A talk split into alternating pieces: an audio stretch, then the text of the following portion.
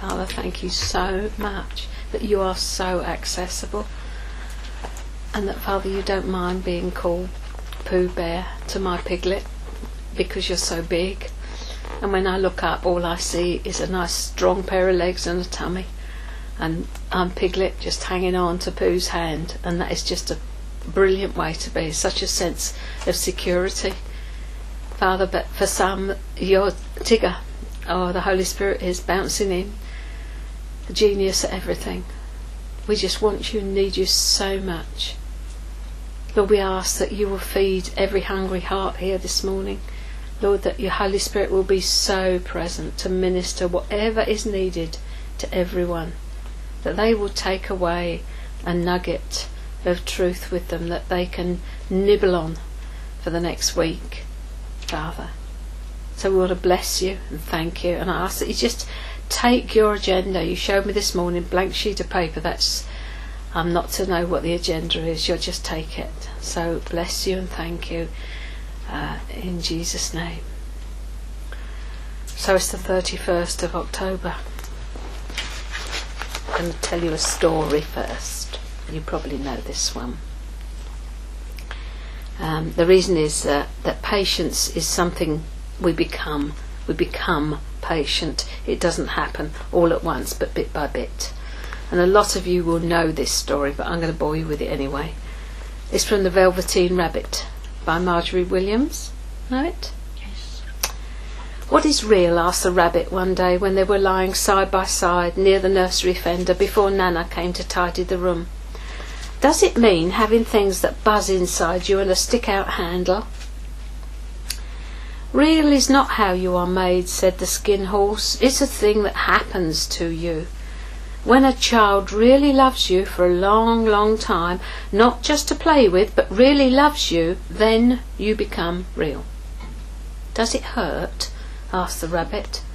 Sometimes, said the skin horse, for he was always truthful. When you are real, you don't mind being hurt. Does it happen all at once, like being wound up? he asked, or bit by bit? It doesn't happen all at once, said the skin horse. You become. It takes a long time. That's why it doesn't often happen to people who break easily, or who have sharp edges, or who have to be carefully kept.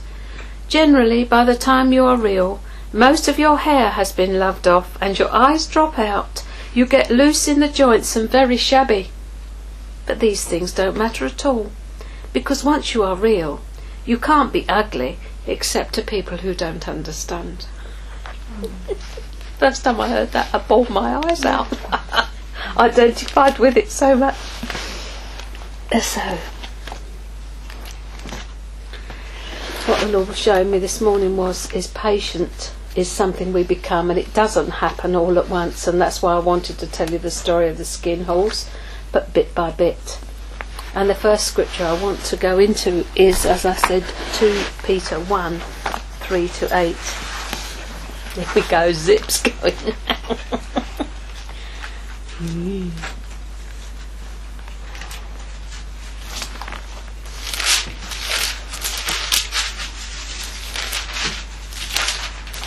I have to tell you the story of uh, Graham Cooke and the, and the, and the uh, monkey dressed in a, in a what do you call those things? Running suit, blindfolded, going backwards over a precipice on a rope. Yeah. Right. 2 Peter 2 1. Peter 1 3 to 8. Thank you. And mine's headed up growth in Christ. Um, his divine power has given to us all, given to us all things that pertain to life and godliness through the knowledge of Him who called us by glory and virtue. That's why I wanted you to have the seed. You have got that. You have all things that pertain to life and godliness. It's how to access it that's the problem. By which we have been given to us exceedingly great and precious promises, that through these you may be partakers of the divine nature, having escaped the depravity that is in the world through lust. But also for this very reason, giving all diligence, Add to your faith virtue, to virtue knowledge, to knowledge self control, to self control perseverance, to perseverance godliness, to godliness brotherly kindness, and to brotherly kindness love. For if these things are yours and abound, you will be neither barren nor unfruitful in the knowledge of our Lord Jesus Christ. So he's looking for a harvest, isn't he? Do you see how those things, one builds on the other there? Adding this to this to this to this to this, and finally you come into a place of love. So we've got all we need the seed, and the fruit is the outworking through us of the character of God which is forming in us and through our trials and temptations. I just wanted to do a bit of a recap because, you know, for those who haven't been here before and so that they can see where we're going. And remember a few weeks ago we had a look at the garden of our lives, what it was like. And I'll read it for you. For all of us, there are certain people and influences that beat a path through our lives. Here are some of them. All of these things can harden our hearts in such a way that there's little or no response to the Word of God which may have been planted in our hearts. In the parable of the sower, Jesus spoke about pathways, pathway people, where the seeds never germinated. And the following could be some suggestions for why that precious seed isn't sprouting and growing in your life. So check them out. the first one is your friends and associates. Who are the people who most frequently pound a path through your life? What sort of impact do they make upon your mind? Are they hardening you against God? Do they compact and compress your convictions against Jesus? Are they slowly solidifying your sentiments against the Spirit? That's the first thing. Friends and associates, very powerful. Uh, some people that I've ministered to, the whole of the ministry has been because of the people with whom they made alliances. Their friends, their business associates, uh, and the making of alliances, shaking hands on deals, and things like that caused an opening down the soul tie that brought all sorts of muck and rubbish into their lives. So, the literature that we read and the TV programs we watch. In this area, we are more often creatures of habit. We acquire certain appetites and preferences for certain programs. Are we actually realizing that we're clay in the hands of the people who produce those programs? being manipulated and formed into the image that they choose. You've only got to look at sitcoms. Some people wouldn't miss. I don't remember what they are now. Uh, what's what's give me a sitcom thing?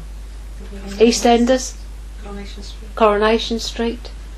It's so real to them, so much part of them, they can't miss it. They'll they'll jolly video the thing. But it's all fiction. It's all fallen, and it's placing into your mind not transformation, but conformation to this world. You're being conformed to the pattern of the world by what you see, by what you take in, by what isn't seen, by the disrespect that is shown uh, to people, to situations, by the way they live, their sexual habits, everything. It's actually feeding that. While you're feeding that, you're not going to be metamorphosed by the renewing of your mind, and your seed is not going to bear not going to come blossoming forth. So is a pattern of worldly thought being cemented in me by what I read and watch. If all you if you, all you read is Mills and Boon, you may need to change, change your reading. The music that we listen to. The biggest, biggest problem with the world's music is that it distracts us from the things of the Spirit. So be careful, little ears, what you hear, hear, hear. Another one, this is all about the pathway people, where seeds don't germinate, where the ground is trodden down, where the birds of the air come and take them away, snatch them away before they can germinate. The pursuit of pleasure. Some pursuits are noble and commendable, others can be debasing and destructive. Pleasure can become an obsession. Are the resources I devote to my pleasure wisely spent? Remember, pleasure is physical. It's nice to have a nice warm bath. That's pleasure. That's your physical body feels that. Happiness depends on what happens. It's circumstantial. If things are going well, I'm happy. If they're not, I'm not. Neither of those places are where we're meant to live. Joy is spiritual, and it's a choice. Joy can well up in you in the hardest circumstances because the joy of the Lord is your strength. You can't afford to live in pleasure or in happiness, in uh, fleshly pursuits, and in uh, the soul, what happens. We need to begin to move over to live in the Spirit. And then we walk in life, peace, the Spirit, love, joy, gentleness, all those things. Because we've Peanut there, poor old boy, see how miserable he is and how darkened his mind is when he's in the old Adam. Your mind is darkened. As some of you know, I said there was one day when I walked from the kitchen to here into here, and in the hallway I felt like a darkness over my mind. I just it was like a darkness, like someone putting a hat on. And I asked the Lord what it was, and it was due to a thought that I'd had coming from the kitchen into here my darkness, my understanding was darkened. It was not a godly thought, it was not a nice thought, and it darkened my understanding. The more you walk in the light, the more you will be aware of the darkness. We are accustomed to walking in the dark without us realizing it. And when, as we get, this, you know, the little pinpricks of light, God only expects us to live in the light that we have. But you can't live in my puddle and I can't live in yours because I know better. I have a huge amount of light that I have to walk in. Things that are okay for you are not okay for me. And things that are okay for you this week won't be okay for you next week. Speaking to someone the other day and they said, I'm beginning to think that I have to get rid of the television. Had problems getting the cable put in or something and is beginning to suspect God may be saying something about the sewer that is coming into the house. Television is your biggest single opening to the demonic because it goes in through your eye gate and through your ear gate. What you select to watch on there will, will actually affect you very severely. As we don't have it, I haven't had it for years. Um, because I want to keep my mind clear and pure. I can't have pure thoughts if there are images coming into my mind of what I've seen and words coming into my mind of what I've heard. You just get to choose. So, personal ambitions.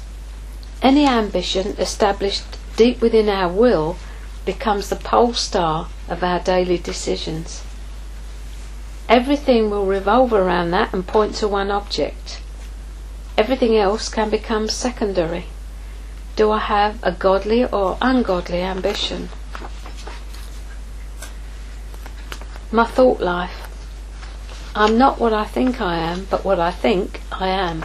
Peter Horrobin first said that, and I really had to sit there and unpick it. I'm not what I think I am, but what I think I am. As a man thinketh in his heart, so is he. Comes out, doesn't it?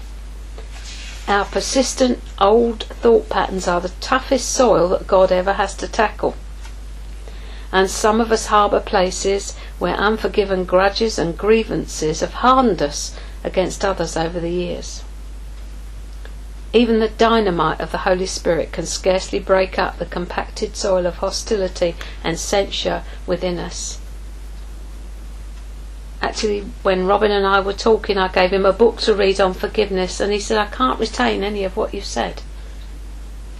So I sat him down and gave it to him again, gave him another ten minutes, went in and he said, I I think you've got a spirit of unforgiveness and bitterness, dear. We need to get that out of the way before you can actually understand what the book is saying. So we got rid of that, and then he understood.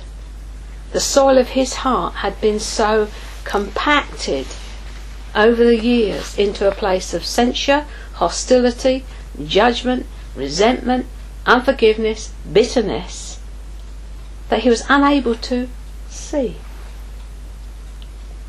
So the dynamite of the Holy Spirit blasted in there, helped his eyes, helped his ears. Proverbs 23 7 As a man thinks in his heart, so is he. What would you do if your thought life was going across the front here like a ticker tape and everybody could read it? Be a nightmare. What would you do if I said there is someone living within you who knows every thought you're having? and you can't get away from it. We have to let the Holy Spirit deal with it, deal with our thought life.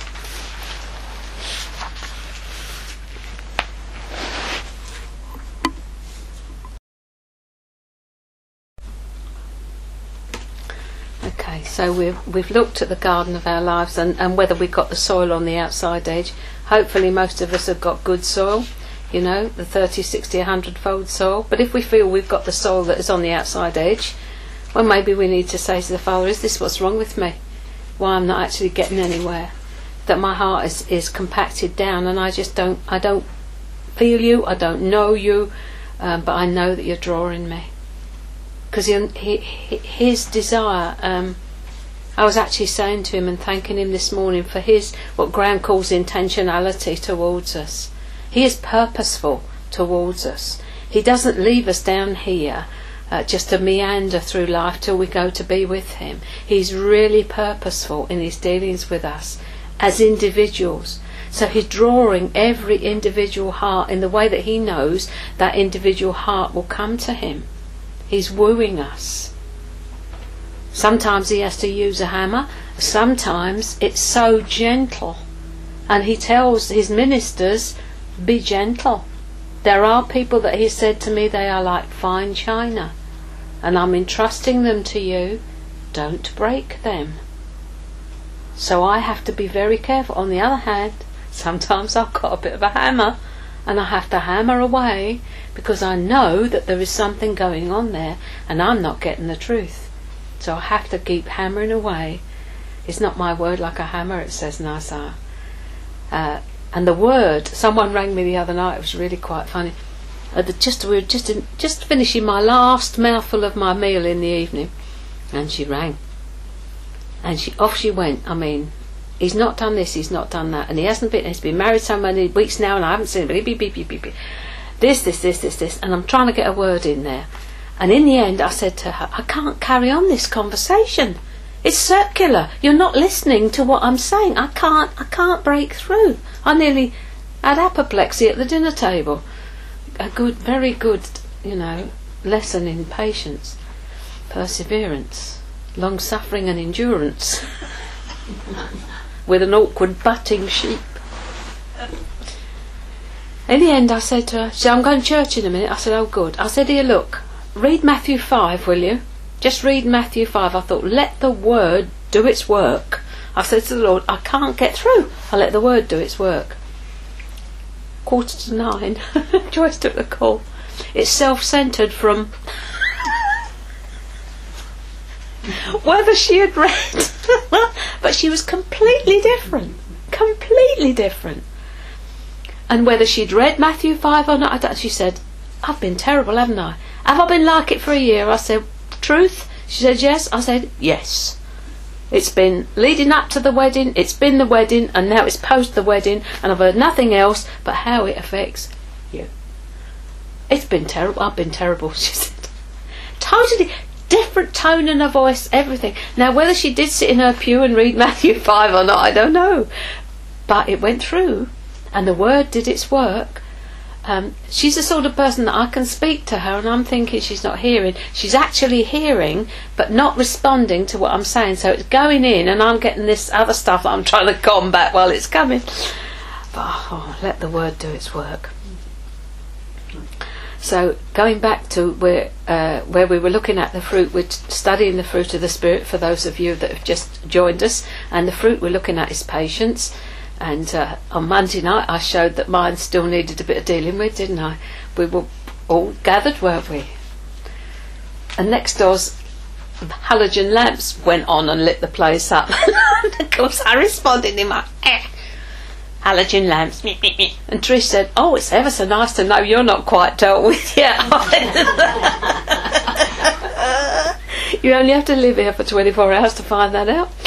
I said, No, there's one to do things I'm working on, like cars with noisy exhausts and lamps and dogs barking next door, but they're my grace growers. That's what they're there for. So the fruit isn't ours, it's His Spirit living in us and through us. So have a little crop examination. What's your crop looking like? 30, 60, or 100 fold? And grace is the power that we appropriate to change. We are not supposed to do this by ourselves. It's ours to die and His to live through us. It's ours to die and His to live for. Paul says, doesn't he? Uh, life is at work in you and death is at work in us. What he's saying is, I'm dying all the time to my old self so that life might be fed out to you.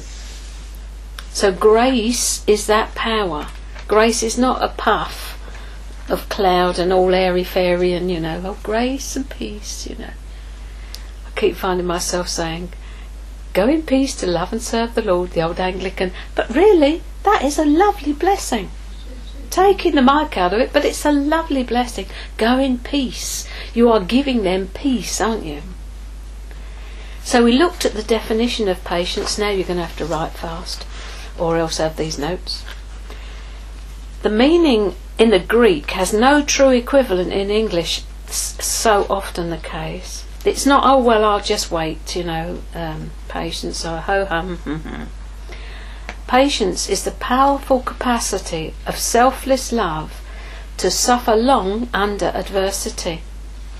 It is a noble ability to bear with either difficult people or adverse circumstances without breaking down. Ask Joyce.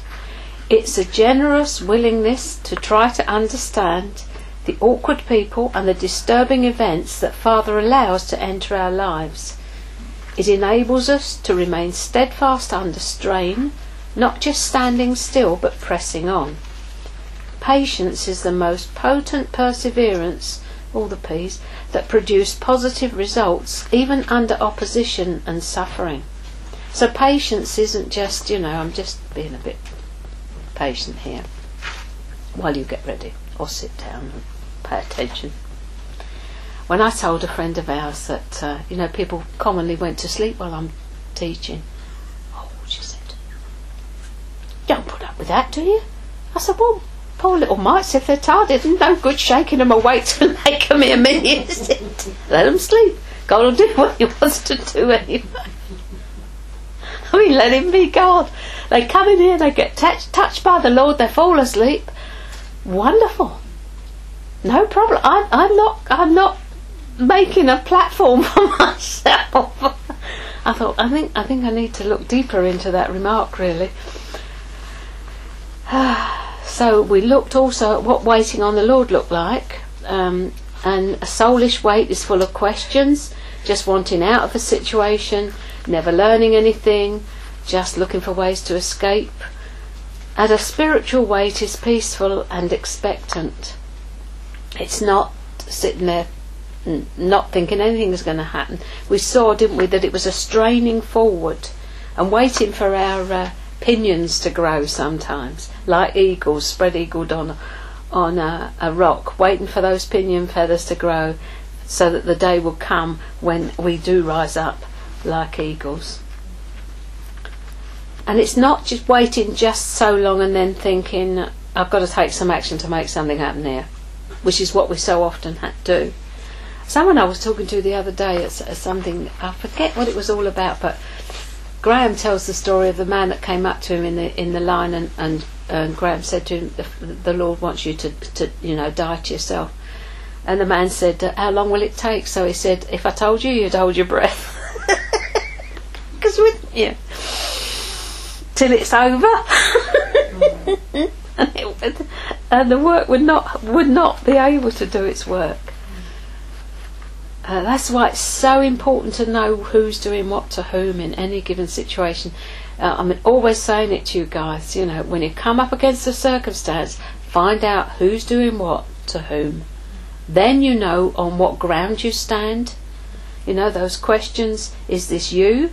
Is this the devil? Am I reaping what I've sown? Am I training for raining? You know, um, can't remember the other one. You nailing something. No, you're nailing something. Thank you. Well taught. Yeah. Or sometimes it's the same question as Mary asked. What does this mean? Um, I had a lesson from the Lord about prayer on uh, Monday, I think it was, which made me smile when Sue rang yesterday. No, it was yesterday. I'm pleading, I'm bleating. This is called prayer. Pleading, bleating, going on, banging on about the same thing. And all of a sudden, right across what I'm doing, the Lord said, I don't want you to plead. So I stopped. I want you to ask. That really stopped me. Because I've been whinging on about this and that, whatever it was, I can't remember what I was, well, I can, but I can't disclose it. I've been whinging on about what I was praying about. And when he said, I want you to ask, I thought, what do I ask for? Because when it came down to actually specifics, I didn't know what it was I should ask for because I've been so busy whinging. As, or as Graham would say, God said to him, Don't whine, Graham, I'm fed up with your whining. so it was, Don't whine. So I said to the Holy Spirit, What do I have to pray here? So he gave me a one liner. So I prayed it. Peace. I'd spent, I don't know, 10 minutes whinging and talking round the subject, trying to figure out how God could do it. Perhaps you'd like to do this, or maybe even you might fancy doing that. But then, of course, there's always that. And oh dear, anyway. You know? Stop whining. Sorry, Lord. Learned a lesson there. So when we've asked, wait. And not wait just so long like Saul did, you know, I waited and you didn't come.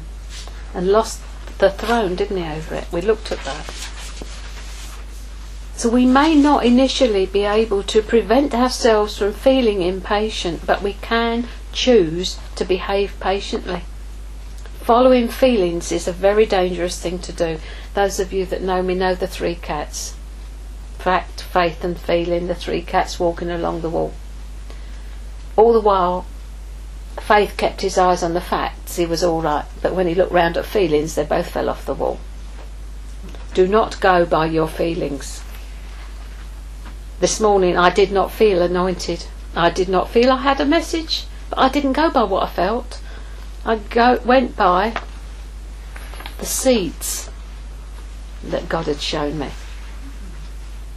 And the seeds that Joyce talked about yesterday. Joyce said when a chicken or any of those birds has got a crop full of seeds, you can actually feel the hardness of it in their neck. That's right, isn't it? I feel the hardness of their seeds in their neck. And she looked at me and said, You've got a crop full of seeds. And grit. Very flattering. So last week um, we looked at one of the cycles that God takes us through, and that little top thing that I thought was very clever. I managed to balance that on there. Um, was the relational cycle. There are lots of cycles. There's the relational cycle, the it, um, anointing, the ministry cycle, the work cycle. There's all sorts of cycles intertwining, but each one will start with God and bring you back to God because he's cyclical, he's not linear. We're linear in our thinking. We start and end a book, we wait for a train to get us from here to there, but he, everything starts with him and ends with him. And we saw that each cycle had got its place of worship and surrender, pleasure and pain. So we get in the cycle there somewhere, we go through those things. But he will not take you out of the cycle until he's onto the next thing, which is sonship. I haven't got that up there. It starts with sonship, then servanthood, then friendship, and then finally a slavery. Uh, because Paul, if you remember, speaks of being a slave of Christ uh, and in chains for the gospel. Um, but he won't take you out into servanthood until he's established you in sonship. until you know whose you are. He just won't do it. So he won't let you, though the church will put you into doing before you know who you are. Uh, and that's what you have to watch out for. Oh, you're good at this, can you do that? But all the while, God, in His relationship with you, wants to establish you in whose you are. When you're established in knowing whose you are in Christ, He can safely release you into servanthood. Otherwise, you become like the elder brother. Had everything that far in father's house, but resented the prodigal. Um, and I, w- I was thinking, not that you resent my Mick um, at all, but I was thinking this morning that, that that the relationship with you and Mick is like the relationship with Joyce and I. I came in hundred percent in love with God. Joyce came in more like the elder brother. So we've got the prodigal and the elder brother, the legalistic tendency and the grace and love uh, tendency in both in but so that we've got the two extremes. Mick will always go for God's love, His grace. He understands it. He walks in it because he knows what he's been forgiven. But if we come in on a cerebral t- ticket, as it were, we get to be like the older brother, and we cannot see the love of God. That is like that religiousness over us is so difficult to break through. It, and, and, and the tendency is to say, I don't feel God, I don't know Him. And it's because we've come in on an understanding up here and our hearts have never been touched. So, guess what He's after? He's after touching your heart. He's after captivating your heart. And his, his pursuit of that is, is, is, is everything he's after. He's not after you doing something for him. He lets us play, but it's all him. I mean, with Robin, we had someone here on Saturday. His hearing came back 100%. His his hearing had been very, very bad, um, and uh, just prayed as the Lord directed. Went and sat down, rustled my papers, and he said, uh, "Would you mind not making so much noise with those papers?" He'd had a miracle. His eyes as well were, were better too. But the fact is that it's all God. I can't do that all I can do is what he tells me to do. You know, put your spade there. So dig where I've made a cross. So I'll dig there. Can't take any glory for it. Um, so it's the two extremes of the of the elder brother and the prodigal son. There's so much in that story that I think we miss because the elder brother was an unhappy fella. He could have always had a party with his friends but he didn't have it because he didn't know who he was. He was working all the time. He couldn't see there was any pleasure in being in Father's house. He just couldn't see it because his heart had never been touched. And but right now, God's after the elder son. The prodigals have come galloping home, but he's after the elder brother. My son, give me your heart. So the cycles. And two things are going on there. He's teaching us to trust Him in everything and for everything. That doesn't mean that we uh, lo- loose off responsibility for anything, but it does mean we cast our care. When He says cast your care, He doesn't mean cast your responsibility. I can't say to people, oh, you don't need to go to work, it's all right, God, Lord will provide, you know. That is just irresponsible. You do need to go to work, you do need to be occupied with your hands, you do need to be doing something uh, because your children need feeding and your wife needs looking after. So you, there is, you have to look at the whole counsel of God. It says in uh, Timothy, I think, if a man doesn't work, don't let him eat. So that's a bit strong, isn't it? But uh, what he's saying is, don't let him get on the end of the soup queue if he doesn't want to work. Um, don't let him be on, on the dole when he could actually actively be working. So you have to have to look at it rightly divide it, hear what the Holy Spirit is saying in, in any given circumstance. Trouble is with throwing out things like this, people get wrong impressions of where I'm coming from. So he's doing two things. He's teaching us to trust him in and for everything, and he is testing us to see if he can trust us, because it's a completely different thing for you to trust him, but for him to trust you is something altogether scarier, different. when He starts giving you responsibility for people that are so precious to Him, you know what responsibility is. Because anyone in leadership should be aware of who they give account to, how they treat the flock. If it is if it, if it is God that is bringing a rebuke, or if it's them. Very rarely do you bring a rebuke. You might bring a rebuke, but it is clothed in the right way to just bring about what God wants to bring. More in sorrow than in anger, you know. I've dealt with, with so many people in so many different circumstances and seen the mercy and the grace and the love of God. Like, I've learned more about God's character by sitting where I sit than anything else. Because if I will open up myself to what He is saying about the person who is in front of me, you don't get a little pastry cutter and cut them out like little gingerbread men. He sees each child as so precious, so individual. He so knows you, and He will so meet you right where you are, whether you think you're in the right place or not. He's not bothered about that. What He's bothered about is reaching you, touching your heart, having a relationship with you. Piglet and Pooh. I mean, I can't get over that he's let me use Because I sat there this morning thinking, I'm seeing Piglet and Pooh. I'm seeing Pooh Bear in this great big tummy. You know, the the real, the proper Pooh, not the not the, the animations they have these days, but the proper Pooh Bear as he was done uh, when he first was created. He was such a lovable bear, wasn't he?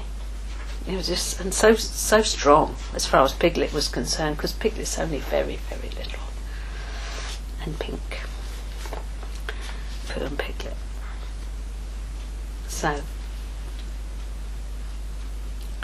so we've had a look uh, earlier on at what we're reaching for, what we're striving after, uh, and if it isn't Him, you are doomed not to reach it.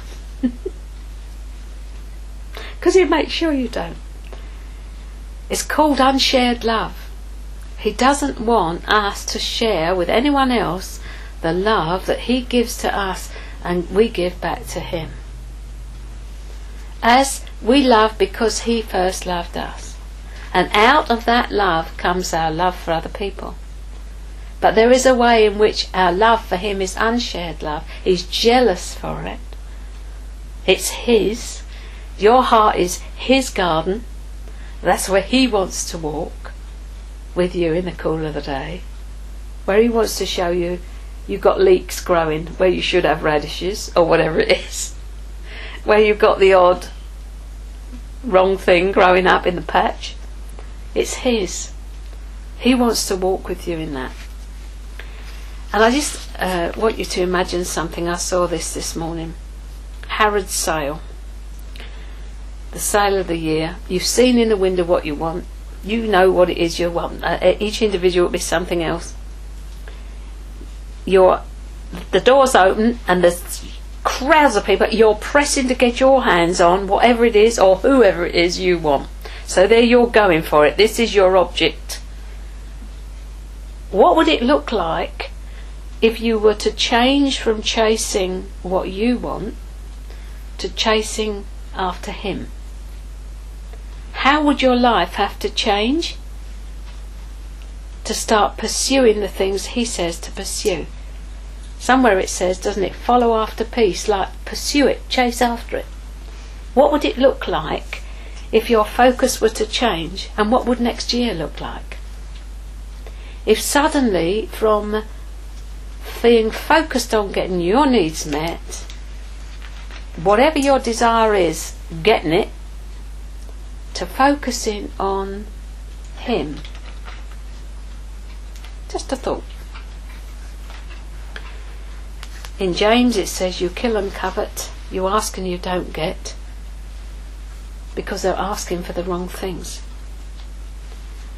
So, how would your life look if you were going to live in um, Titus 2? This grabbed me by the throat the other morning, this uh, scripture that I've got uh, through the Bible in a year. which is, is very useful because it's all worked out for you. You don't have to struggle with it. And I've read Titus, I don't know how many times, but this particular morning I'm in Titus 2, and it's, it says what must be taught to various groups. And I thought, how would the church look if these things were actually taught? How different would it be? You must teach, I'm in the New International, what is in accord with sound doctrine. Number one, sound doctrine. Doctrine is something we don't hear too much about these days. I'm doing this thing on the doctrine of war, and I thought doctrine is a dirty word. People say doctrine divides. Well, it does if you argue about it, but you don't have to argue. You can just lay down what you believe God has shown you and keep out of the argument and let the word do its work. You don't have to argue. But doctrine we need. Otherwise, we don't know.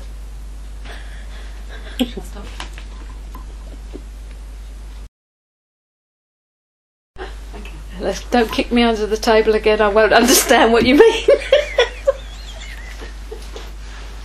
I told Joyce if I was saying too much when we were first here, if I'm saying too much, give me a kick under the table. I said. So we're out, aren't we? Somewhere, table full of people. All of a sudden, I feel the kick. So I look at her. I said, "What are you doing that for?" She goes, "You kick me." What you, what you kicking me? It, it was a signal, and I missed it. You need to have a little think up. Shut up. oh. Right. You must teach what is in accord with sound doctrine. Teach the older men to be temperate, worthy of respect, self controlled. Sounds like you earn respect, doesn't it? Self controlled and sound in faith, love, and endurance. Going to do a bit on that if I get the chance. After we've done the doctrine of war in the afternoon, we're going to do some little bits about honour and respect. Another thing we don't see much of in this day and age. Likewise, teach the older women to be reverent in the way they live, not to be slanderous. We looked at that on Monday night, didn't we? That gossip was a dust of slander. Or addicted to too much wine, but to teach what is good. Then they can train the younger women to love their husbands and children, to be self controlled and pure, to be busy at home, to be kind and to be subject to their husbands so that no one will malign the word of God. I thought it was like this came out at me and I thought I don't see that happening in the church. Similarly, encourage the young men to be self-controlled. In everything set them an example by doing what is good. In your teaching show integrity, seriousness, thought, oh dear, and soundness of speech that cannot be condemned, so that those who oppose you may be ashamed because they have nothing bad to say about us.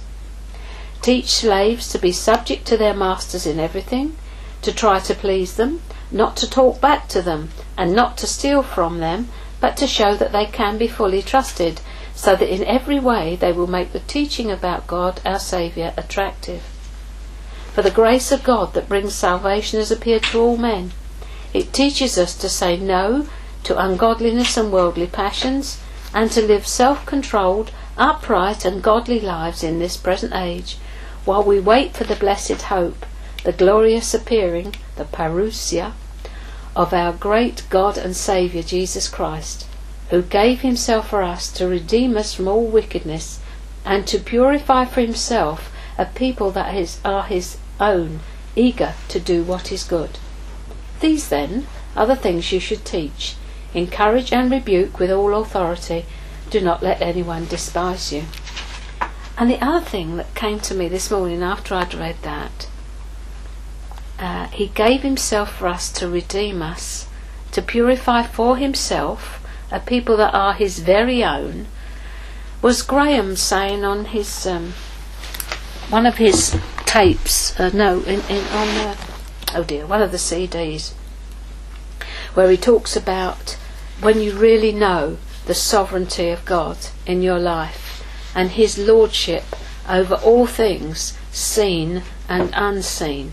And I've been thinking about that sentence, you know, for about a fortnight now. When you really know His lordship and over things seen and unseen, when you really know that He is everything, everything's under His control and I thought, of a pen. I haven't got one. Anybody got a pen? Thank you. This pen is mine. Thank you. Let's say. This pen is mine. I bought it, I possess it, I own it. In the bath, I was thinking this. Supposing this pen says to me, Yeah, well, maybe, uh, but I'll give you uh, Sundays. No, wait a minute, I'll give you a couple of hours on a Sunday morning because uh, I can't spend any, spend, spare any more time. Um, I know you bought me, but I've got ideas of my own about where I want to be. Uh, and I'm looking for a breast pocket that I can snuggle into and look so lovely in, you know, with just my little hook there. I can be there, and that'll be just what I'm after. And I thought, it's a bit like us, aren't we? We are bought with a price. We are owned by him, but we go on like a. So ridiculous, isn't it, that a pen would think that? Well, yeah, I can give you a couple of hours. Actually, I can't give you all day Sunday because I've got an arrangement to meet someone for lunch. So I'll just fit you in for a couple of hours on Sunday morning. You can write with me as much as you like on Sunday morning because that's your time. I've allocated it to you. I thought, are we not like that? We don't realise what it means to be, thank you, bought at a price.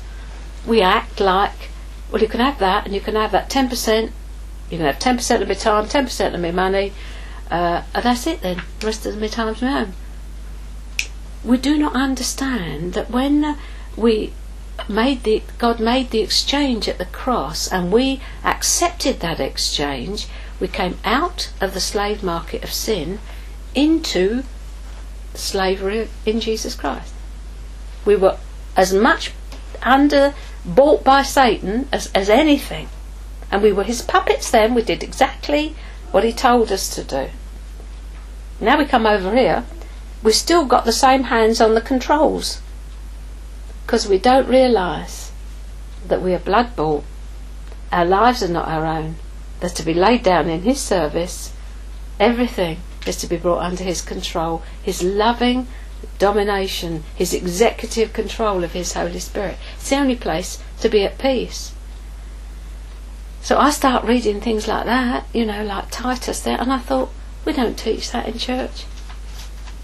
We get a sermonette. We don't teach the young women how to be busy at home, how to please their husbands, how to do all the things. We don't teach the older men how to be, uh, you know, what's needed for the younger men to see as an example. None of that. Because why? Because there's no doctrine.